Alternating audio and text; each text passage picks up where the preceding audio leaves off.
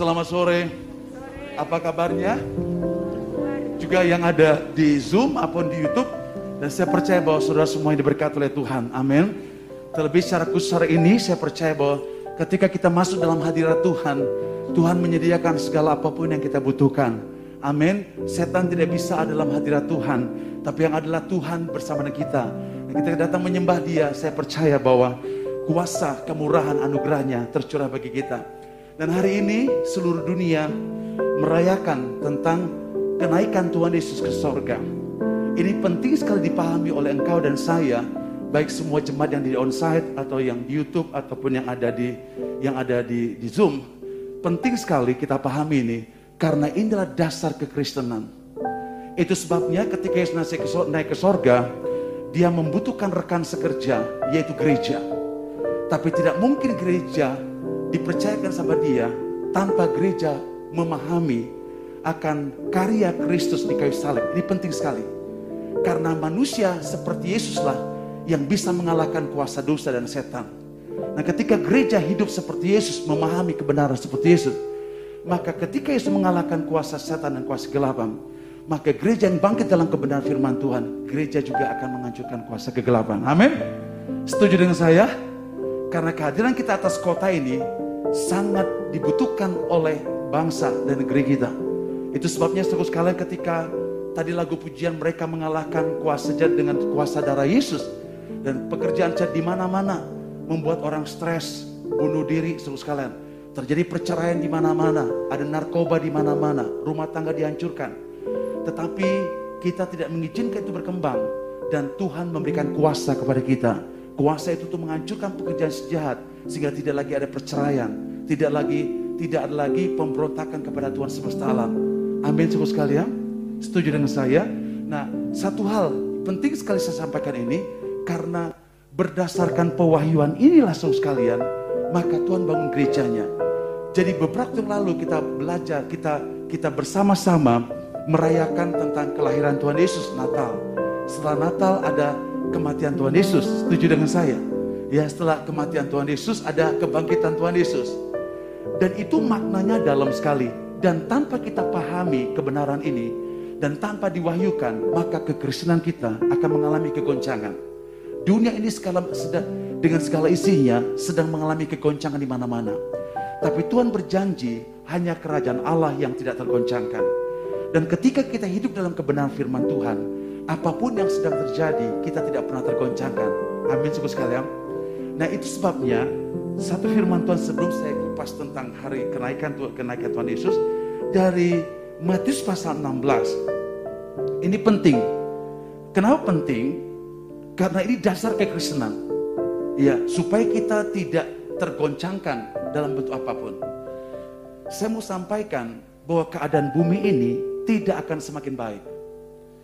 Orang ada ketakutan di mana-mana bahwa perang Rusia, eh, Ukraina dan Rusia memicu perang dunia ketiga sekarang.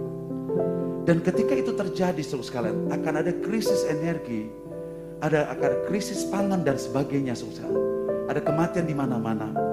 Tetapi walaupun itu terjadi, hanya orang yang tinggal di dalam kerajaan Allah lah yang tidak tergoncangkan. Kalau setuju katakan amin. Ada misal, ketika harga-harga semuanya naik seluruh sekalian, ketika semua harga naik, orang takut, bingung dan sebagainya. Tapi saya percaya, walaupun harga-harga naik, tapi Allah tidak pernah membiarkan kita kelaparan. Kalau setuju katakan amin. Burung pipit saja dipelihara oleh Tuhan. Saya juga percaya bahwa kita yang percaya kepada Tuhan lebih dipelihara oleh Tuhan. Dan dia mendeklarasikan dirinya bahwa dia adalah Jehovah Jireh, Allah yang menyediakan kebutuhan kita. Dia juga mendeklarasikan bahwa dia adalah Jehovah Rafa, Allah yang menyembuhkan. Ketika dokter tidak bisa tidak bisa memberikan pertolongan lagi, obat-obat tidak bisa memberikan pertolongan lagi, tapi kita punya Allah semesta alam, namanya Jehovah Rafa, Allah yang menyembuhkan. Ada amin suku sekalian. Dan Tuhan sediakan semuanya suku sekalian. Ketika iklim tidak bersahabat lagi dengan manusia, tapi Alkitab katakan Allah yang memegang langit dan bumi, dia mengatur segala keadaan iklim semuanya. Kalau dia mengatur itu, berarti dia juga mengatur kehidupan umat Tuhan. Setuju dengan saya? Ada amin? Engkau juga yang mau masuk perguruan tinggi, ada ketakutan, keraguan-raguan, jangan takut. Karena Allah yang memiliki perguruan tinggi di muka bumi. Setuju dengan saya? Dia akan menempatkan kau di sana. Jodoh juga demikian. Allah pasti memberikan kau jodoh. Di sisi yang lain juga seluruh sekalian. Allah juga menyediakan pekerjaan buat kita. Setuju dengan saya? Jadi tidak ada yang perlu dikhawatirkan. Asal kita paham, kita memiliki kerajaan yang tergoncangkan. Nah satu firman Tuhan dari Matius pasal 16 ayat 13 sampai ayat yang ke 17. Saya bacakan buat Bapak Ibu Saudara sekalian, di mana pun sudah berada. Setelah Yesus tiba di daerah Kaisaria Filipi, ia bertanya kepada murid-muridnya, kata orang, siapakah anak manusia itu? Jawab mereka, jawab mereka, ada yang mengatakan Yohanes Pembaptis, ada juga yang mengatakan Elia, dan ada pula yang mengatakan Jeremia atau salah seorang dari para nabi. Lalu Yesus bertanya kepada mereka, tetapi apa katamu, siapakah aku ini? Maka jawab Simon Petrus, engkau adalah Mesias, anak Allah yang hidup. Ayat 17. Kata Yesus kepadanya, berbahagialah engkau Simon bin Yunus, sebab bukan manusia yang menyatakan itu kepadamu, melainkan Bapakku yang di sorga. Yesus tanya kepada murid-muridnya, menurut kebanyakan orang, saya ini siapa? Dan semua orang mengatakan, dia tidak lebih daripada sebagai manusia dengan punya jabatan sebagai seorang nabi. Saudara bayangkan, kalau pemahaman orang banyak tentang Yesus adalah nabi, maka keberfungsian Yesus kepada mereka hanya sebatas nabi. Setuju dengan saya? Halo? Hanya sebagai nabi. Tapi Yesus katakan kepada Petrus, Petrus, menurut kamu saya ini siapa? Terus Petrus bilang gini, engkau adalah Mesias, anak Allah yang hidup. Terus Yesus katakan, benar yang kau katakan. Tetapi bukan berdasarkan opinimu dan bukan berdasarkan rekayasa pikiranmu, tetapi karena Bapa mewahyukan kepadamu Petrus bahwa aku adalah Mesias, anak Allah, hanya huruf besar, dia Mesias juru selamat, koma anak Allah, bukan yang Allah saya, tapi dia hidup sekarang. Dan Alkitab mengatakan, di atas kebenaran itulah aku akan membangun jemaatku. Nah, sekali lagi, kenapa saya sampaikan ini? Karena peristiwa kelahiran Yesus, peristiwa kematian dia, peristiwa kebangkitan Yesus, termasuk hari ini, orang-orang memperingati kenaikan Tuhan Yesus ke sorga, dan terakhir dia akan kembali ke muka bumi, tanpa diwahyukan oleh Tuhan kepada kita, maka kekristenan kita menjadi dangkal jatuh bangun dalam dosa, tidak punya tujuan, tidak mencintai Tuhan habis-habisan, mati-matian. Kenapa? Karena kita tidak mengalami, tidak memahami akan apa yang Yesus kerjakan dengan kelahirannya, dengan kematiannya, dengan kebangkitannya, dan naiknya ke surga, saudara. Ada amin, saudara. Saya yakin sekali kalau jemaat Tuhan di tempat ini dan di YouTube ataupun yang di yang ada di Zoom, ketika kau memahami diwahyukannya tentang Yesus adalah anak Allah yang hidup, maka saya percaya hidupmu berubah, hidupmu dibangkitkan, engkau semakin mencintai Tuhan, engkau tidak mau mencintai dunia, engkau tidak mau mencintai dirimu sendiri, engkau akan melayani Tuhan, engkau mati terhadap dirimu sendiri, dan engkau berikan sepenuhnya hidup untuk dia, karena apa yang dia kerjakan cukup buat engkau. Kalau suka katakan amin. Tapi kalau kau tidak mengerti itu, maka gereja sakit hati, terjadi perpecahan, hidup dalam kedagingan, main-main dengan Tuhan, main-main dengan dosa. Why? Karena mereka tidak mengalami pewahyuan. Apa artinya kelahiran, kematian, dan kebangkitan Yesus serta naiknya ke surga. Halo, setuju dengan saya? Gereja ini hari jamat, kita nggak bisa main-main lagi. Harus diwahyukan. Tanpa diwahyukan itu, saya juga gak mau gerejanya pergi seminggu sekali ke gereja. Umat Tuhan, tanpa mengerti tujuan hidup mereka. Amin sungguh sekali. Kalau gereja bangkit, berdoa, beritakan Injil. Doa, beritakan Injil. Doa, beritakan Injil. Doa, beritakan Injil. Indonesia akan penuh kemuliaan Tuhan. Tapi itu tidak terjadi karena gereja tidak diwahyukan akan kelahiran Yesus, akan kematian Yesus Kristus, akan kebangkitan Tuhan Yesus, termasuk naik Yesus surga. Tapi ketika itu diwahyukan suku itu membuat kita berani, kita pantang mundur, tembok diratakan semuanya. Kita penyerahan total kepada Tuhan. Kita gila dengan Tuhan. Paham sobat sekalian? Sekarang pertanyaannya, saya akan uraikan tentang kenaikan Tuhan Yesus. Sebetulnya yang Tuhan kita mengerti? Banyak orang bilang bahwa dia naik ke sorga dan dia menyediakan tempat buat kita. Setuju? Setuju. Yang kedua, dia naik ke sorga, sediakan tempat buat kita, one day dia akan kembali. Setuju dengan saya?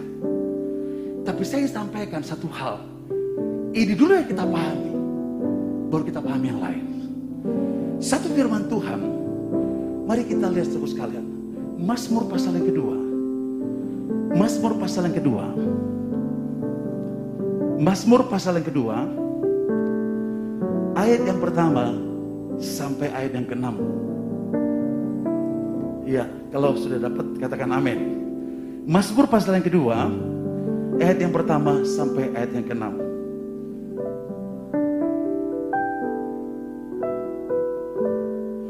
Mazmur pasal yang kedua, ayat pertama sampai keenam, saya bacakan. Mengapa rusuh bangsa-bangsa? Mengapa suku-suku bangsa mereka-reka perkara yang sia-sia? Raja-raja dunia bersiap-siap dan para pembesar bermufakat bersama-sama melawan Tuhan yang diurapinya. Marilah kita memutuskan belenggu-belenggu mereka, belenggu-belenggu mereka dan membuang tali-tali mereka daripada kita. Dia yang bersemayam di sorga tertawa. Tuhan mengolok-olok mereka. Maka berkatalah ia kepada mereka dalam murkanya. Dan mengejutkan mereka dalam kehangatan amarahnya. Ayat 6 kita baca bersama-sama. Satu, tiga.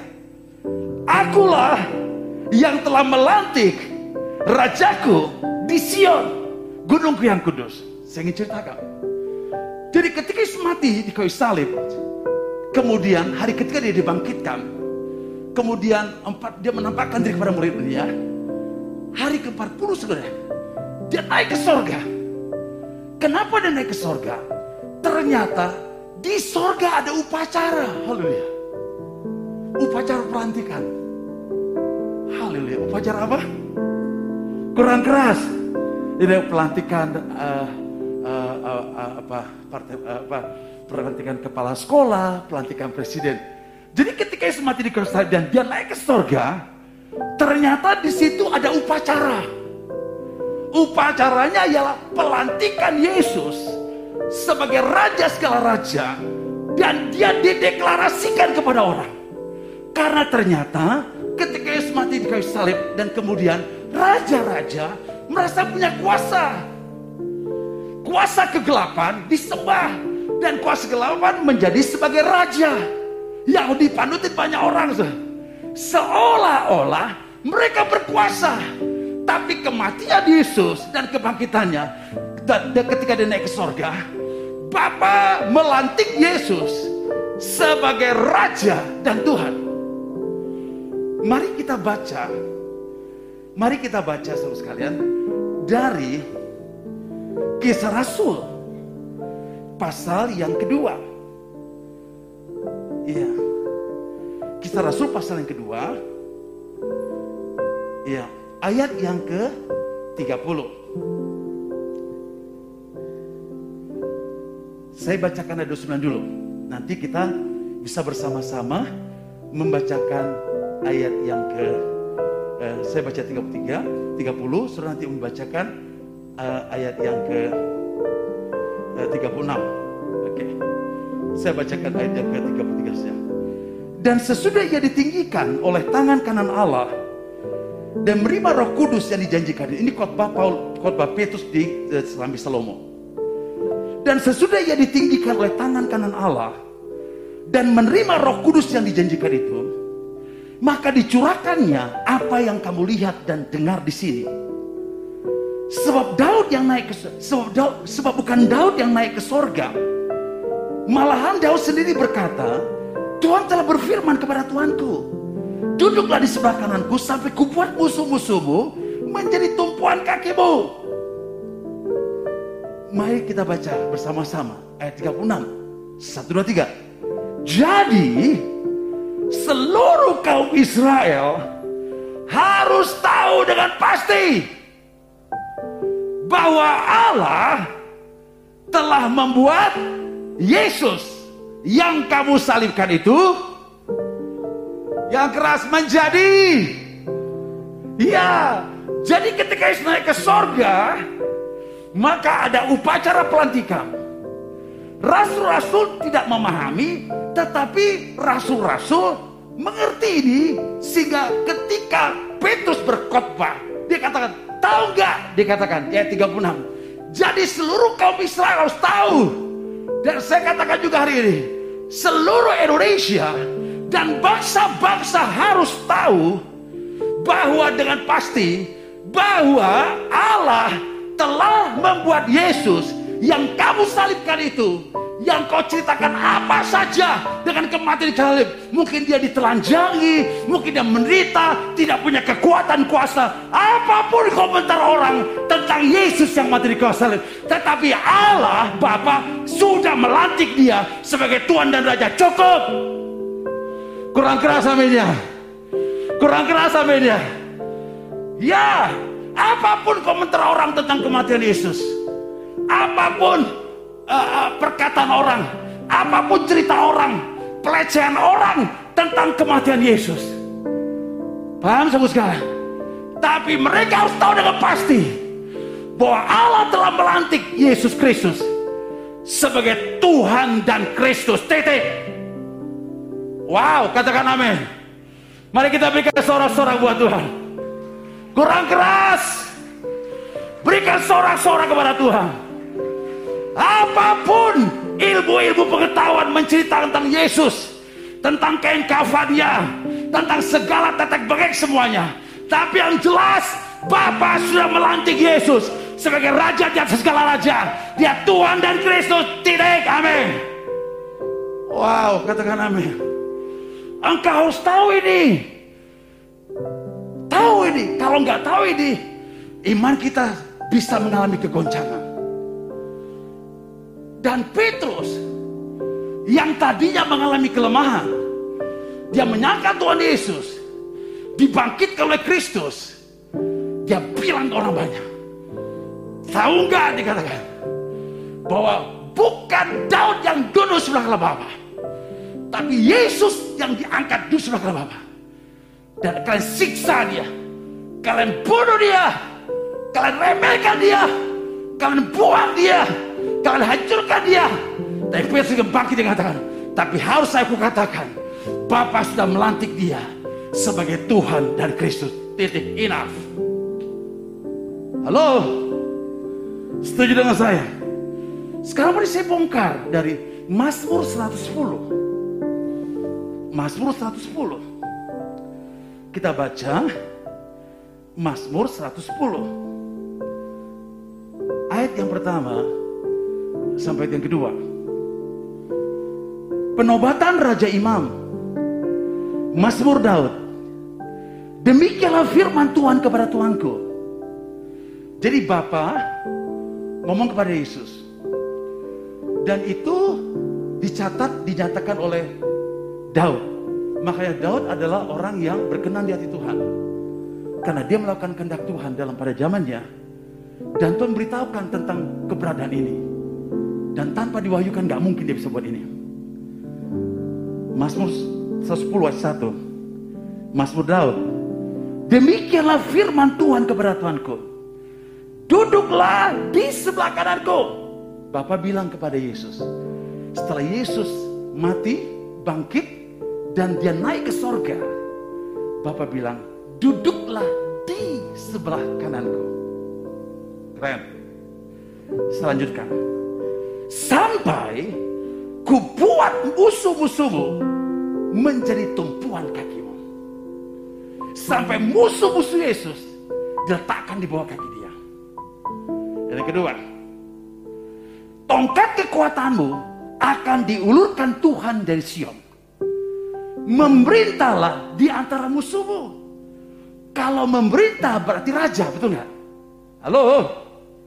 Kalau memerintah raja. Kalau memerintah berarti Tuhan di atas segala Tuhan. Allah semesta alam.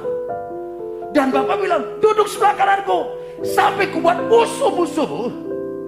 Kuletakkan di bawah kakimu. Dan memerintahlah di Sion.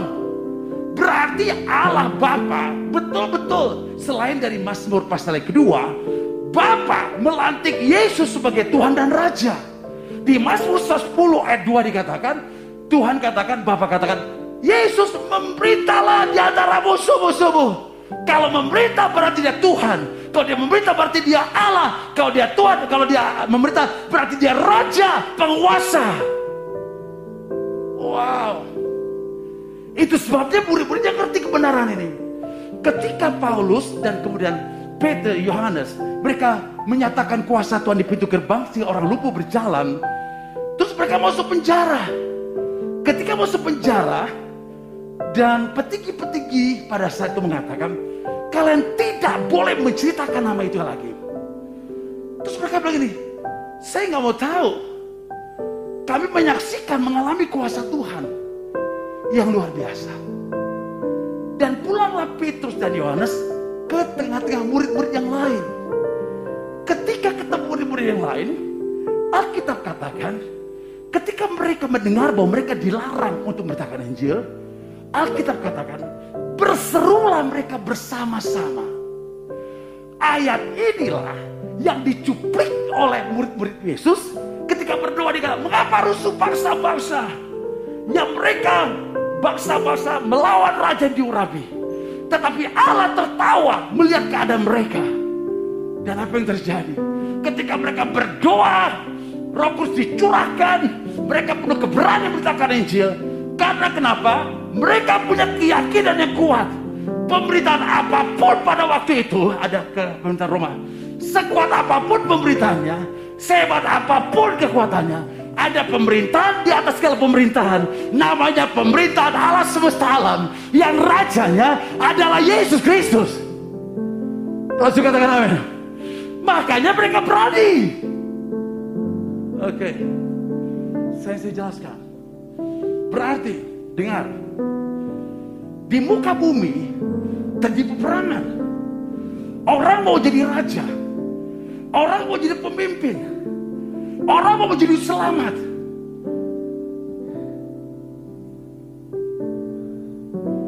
Ada kelompok tertentu.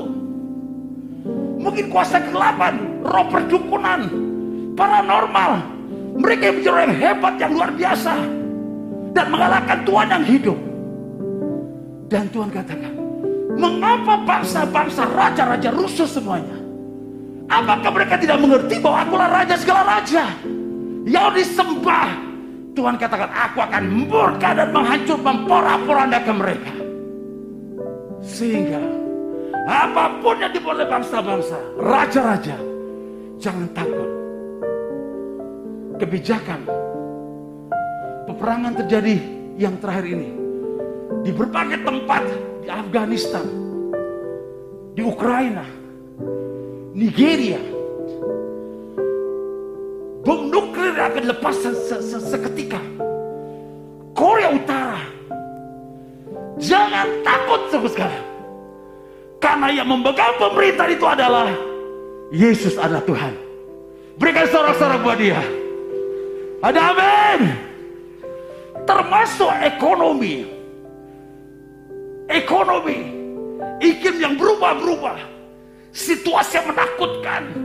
Iklim yang menakutkan termasuk pandemi virus corona yang sekarang berkembang katanya hepatitis atau virus monyet apa saja namanya saya kasih tahu raja segala raja itu memegang kendali mulai dari maksud yang kecil sampai manusia dan malu yang besar mulai dari virus yang tidak kelihatan sampai manusia besar kelihatan amin Kurang keras beda. Itu sebabnya kita tidak perlu takut. Kurang keras namanya. Amin. Kenaikan harga di mana-mana. Ekonomi mengalami kegoncangan. Ya, peperangan terjadi di mana-mana. Tapi jangan takut. Karena yang memegang kendali bumi, iklim, ekonomi, politik, keamanan adalah Allah semesta alam. Dan dia sudah dilantik 2000 tahun yang lalu oleh Bapa di sorga. Dia katakan anakku duduk di sebelah kananku sampai ku buat musuh-musuhmu diletakkan di bawah kakimu. Amin. Beri sorak pada Tuhan. Kurang keras, haleluya. Haleluya. Sehingga dipastikan engkau dan saya dengan situasi buruk apa pun di muka bumi yang tidak bisa dikendalikan oleh orang lagi. Tetapi Allah memegang kendali semuanya. Dia menciptakan langit dan bumi, mengatur alam, jagat raya. Amin, sekalian. Dia membuat yang namanya pagi, sore, pagi, sore, malam. Dia buat musim sedemikian rupa. Artinya dia masih mengendalikan segala sesuatu. Yang saya mau sampaikan engkau harus percaya kepada dia. Katakan amin. Jangan mendua hati. Jangan meragukan kasihnya. Jangan meragukan kekuatannya. Sudah cukup apa yang dikerjakan. Kalau engkau tidak mengerti. Kalau kau masih ragu-ragu. Kau masih bimbang. Saya bilang keterlaluan. Bilang keterlaluan. Dengan demikian. Karena kita tahu kebenaran. Tidak ada kekhawatiran akan masa depan, akan pekerjaan, akan keuangan, apa pun kehidupan kita. Kita tidak pernah takut dan khawatir. Kenapa? Karena Allah semesta alam memegang segala-galanya. Itu sebabnya keren. Saya terharu dengan kebaikan Tuhan. Itu sebabnya, nak, ngomong ke murid-muridnya. Lebih baik aku pergi ke sorga deh kalau aku nggak pergi ke sorga, penolong yang lain roh kebenaran tidak akan dikirim kepada kamu. Saya harus pergi ke sorga. Nanti kalau saya pergi ke sorga, aku kirim roh kudus. Ketika dikirim roh kudus,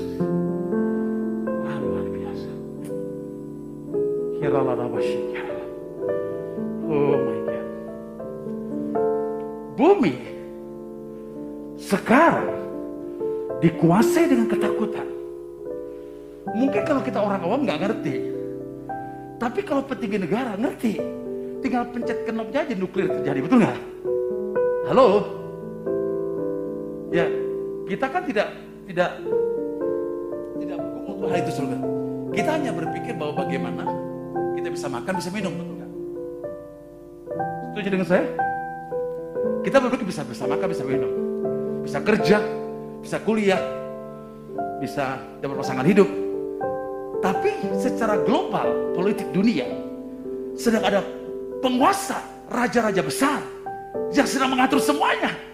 Anytime kegeledakan suku sekalian. Tapi suku sekalian, ketika kita percaya kepada dia, kita tidak perlu dikuasai ketakutan. Ada amin. Itu sebabnya poin kedua Selain dia mendeklarasikan bahwa Yesus Tuhan dan Raja, dia kirimkan roh kudus kepada kita. Orang-orang takut, takut apa? Takut mati. Ya, saudara bilang ini, oh iya orang dunia.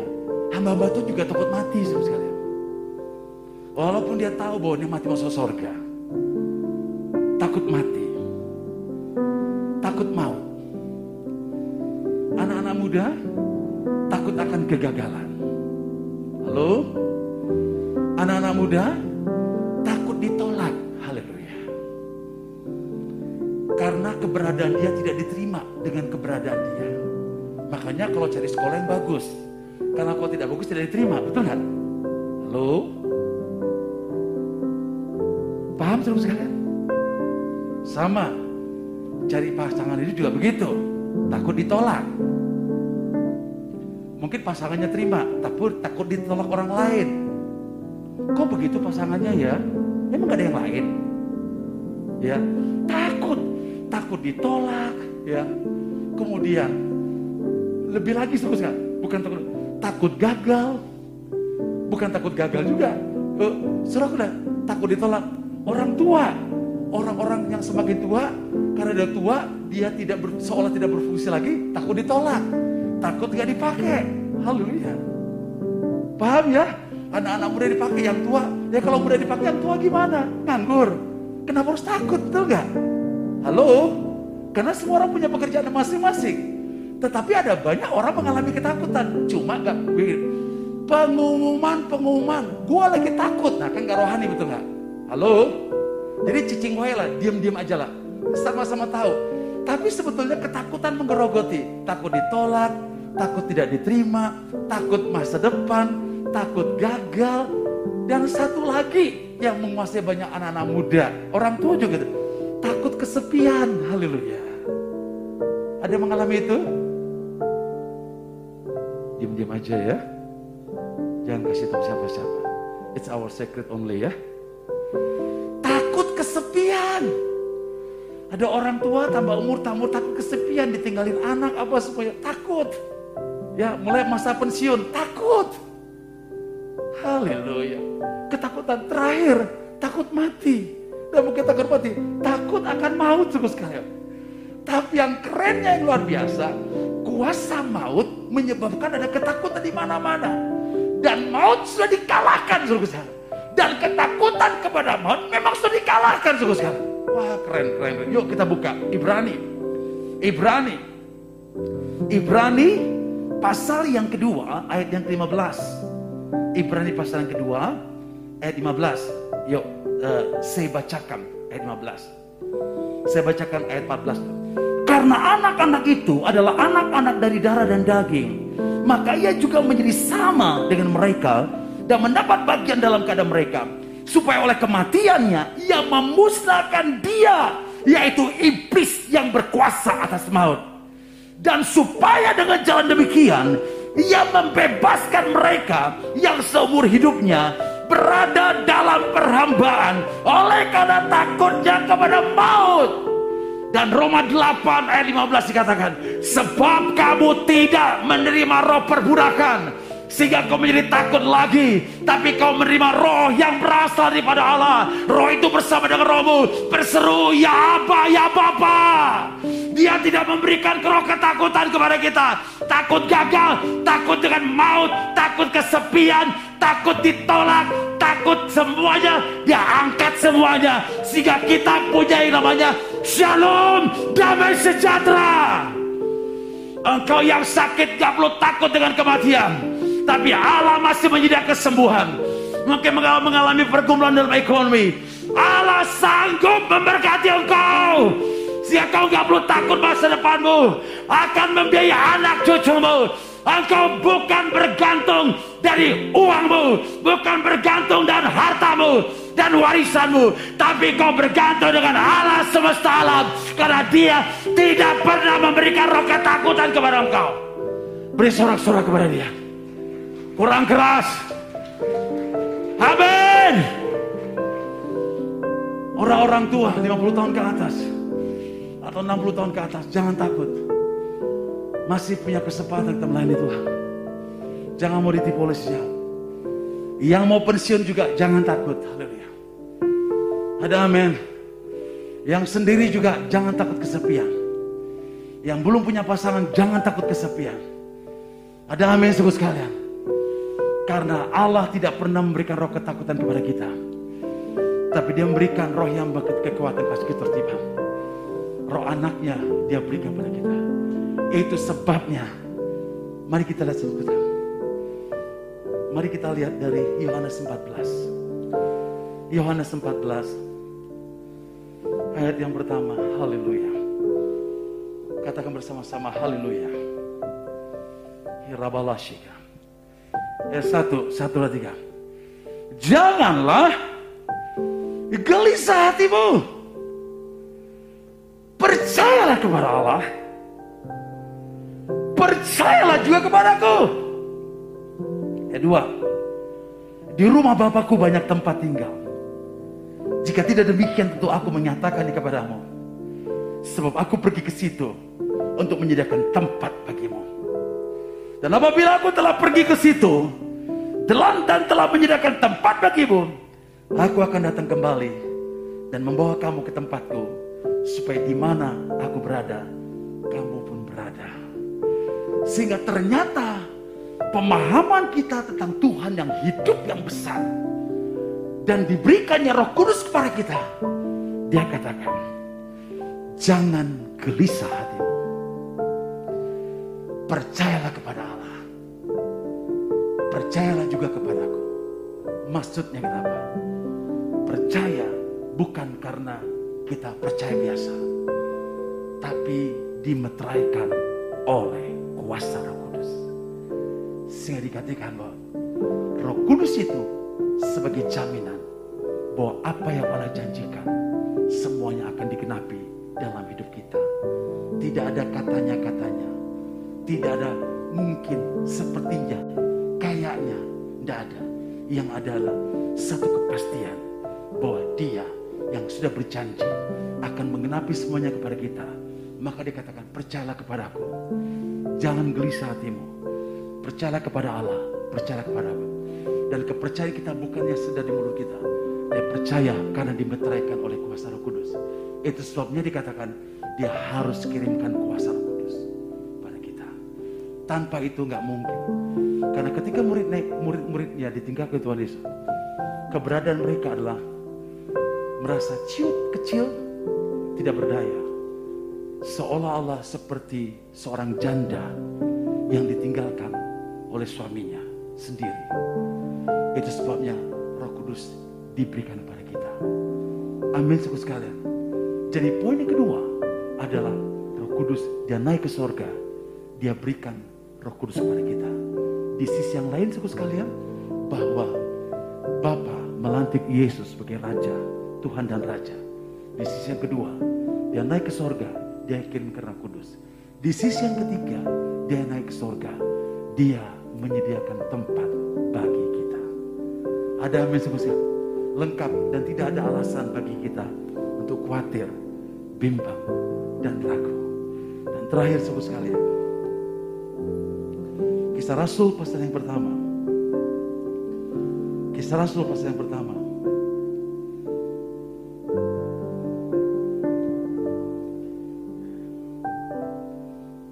Ayat yang ke-6 saya bacakan. Maka bertanyalah mereka yang berkumpul di situ. Yesus terangkat ke sorga. Maka berkatalah mereka yang berkumpul di situ. Tuhan, maukah engkau pada masa ini memulihkan kerajaan bagi Israel? Jawabnya, engkau tidak perlu mengetahui masa dan waktu yang ditetapkan Bapa sendiri menurut kuasanya. Tapi kamu akan menerima kuasa kalau roh kudus turun ke atas kamu. Dan kamu akan menjadi saksiku Yerusalem dari seluruh Yudea Samaria dan sampai ke ujung bumi. Sesudah ia mengatakan demikian, terangkatlah ia disaksikan oleh mereka dan awan menutupnya dari pandangan mereka. Ketika mereka sedang menatap ke langit, waktu ia naik itu, tiba-tiba berilah dua orang yang berpakaian putih dekat mereka dan berkata kepada mereka, Hai orang-orang Galilea, mengapakah kamu sendiri melihat, mengapakah kamu berdiri melihat ke langit? Yesus ini yang terangkat ke sorga, meninggalkan kamu, akan datang kembali dengan cara yang sama seperti kamu melihat dia naik ke surga. Keren. Yang terakhir cukup sekali, dia akan kembali ke muka bumi. Menjemput saudara dan saya. Sebelum saya tutup, namun engkau dan saya punya job untuk hal ini. Mazmur 110 ayat 1 dan 2 Bapak bilang ini kepada Yesus duduklah di sebelah kananku sampai kubuat musuh-musuhmu menjadi tumpuan kakimu. Ya.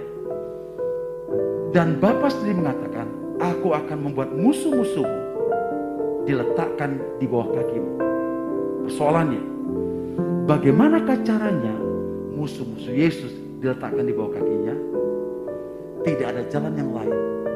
Mari kita lihat Mazmur 110 ayat yang ketiga. Mazmur 110 ayat yang ketiga. Mari kita baca bersama-sama. Satu, dua, tiga. Yang keras, satu, tiga. Pada hari tentaramu, bangsamu merelakan diri untuk maju dengan berhiaskan kekudusan dari kandungan fajar tampil bagimu keremajaanmu seperti embun. Ayat 2 dikatakan, tongkat kekuatan Yesus akan diulurkan Tuhan dari Sion. Memerintahlah di antara musuhmu dari Sion. Siapa yang bergerak untuk menyatakan kemuliaan Tuhan? Tidak lain tidak adalah gereja. Engkau dan saya.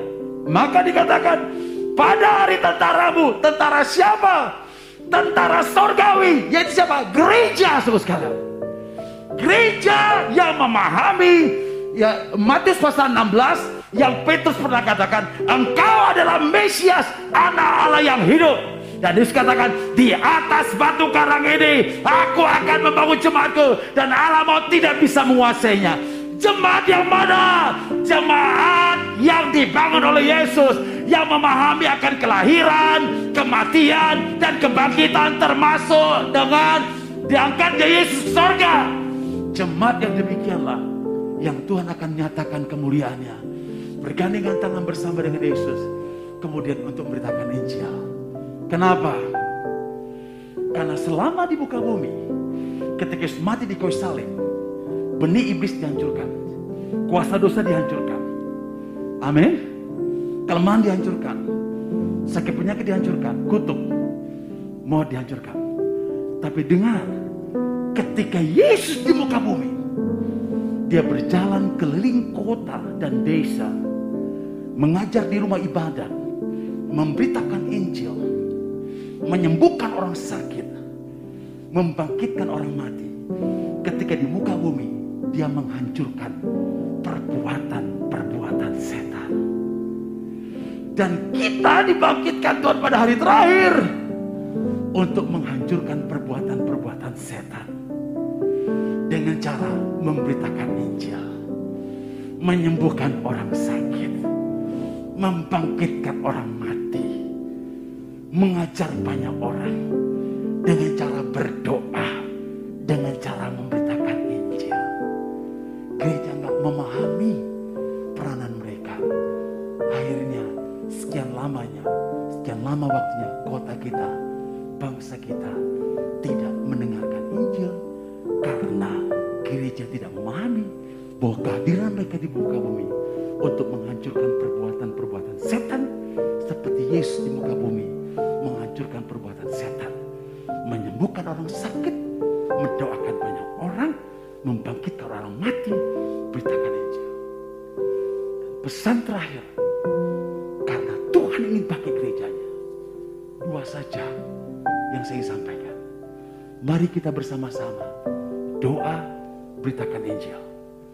Doa beritakan Injil. Kok gak amin? Kasih tahu kiri kanan doa berkali-kali, sepuluh kali. Yang di YouTube juga begitu. Yang di rumah juga di YouTube ya.